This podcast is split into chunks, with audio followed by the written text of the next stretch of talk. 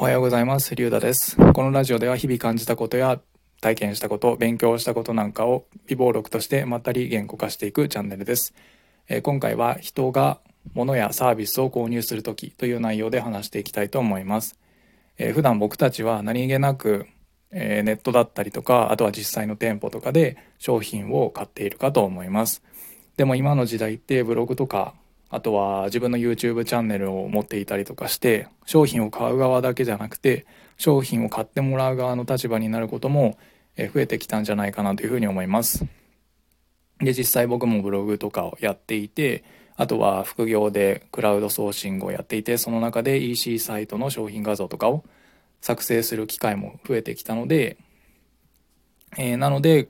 えー今回は人ってどういう瞬間どういうタイミングに物だったりサービスを購入するのかっていうのを、えー考えておきたいなというふうに思います。でまず結論として僕が思うのは人が商品やサービスを購入するのは買った後の姿を明確に想像できるか想像できた瞬間に物とかサービスを買うんだというふうに思います。はい。そうですね。まあ例えばファッション服とかだったらそのブログなり、えーまあ商品画像なりを見て自分が着ているところ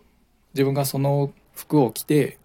えー出かけているところだったりをこう明確にイメージできるような、え文章だったり画像を用意できた時に人っていうのは購買意欲が高まるんじゃないかなというふうに思います。はいまあ、なのでブログでよく大切って言われているペルソナの設定とかもあれも結局は購入前の、えーその人の状態買いたい人の状態を明確にすることによって、まあ、年齢だったりとか、えーライフステージだったりとか、えーどういったことで悩んでいるのかだったりとかそれを明確にすることによって買った後、えー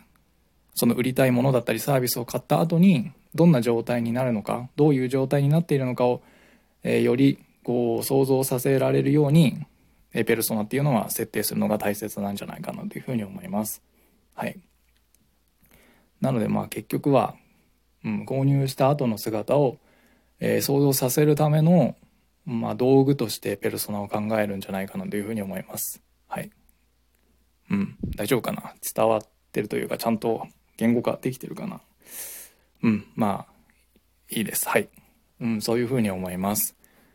えーっと、ちょっとまとまってないですけど、今回も、うん、なかなか話すのが 難しいので、えー当分はこんな感じの放送が続くと思いますが、えーっと、まあ、日々、ちょっとずつ練習して上手くなっていければなというふうに思います。えー今回はこの辺で終わりたいと思います。それではありがとうございました。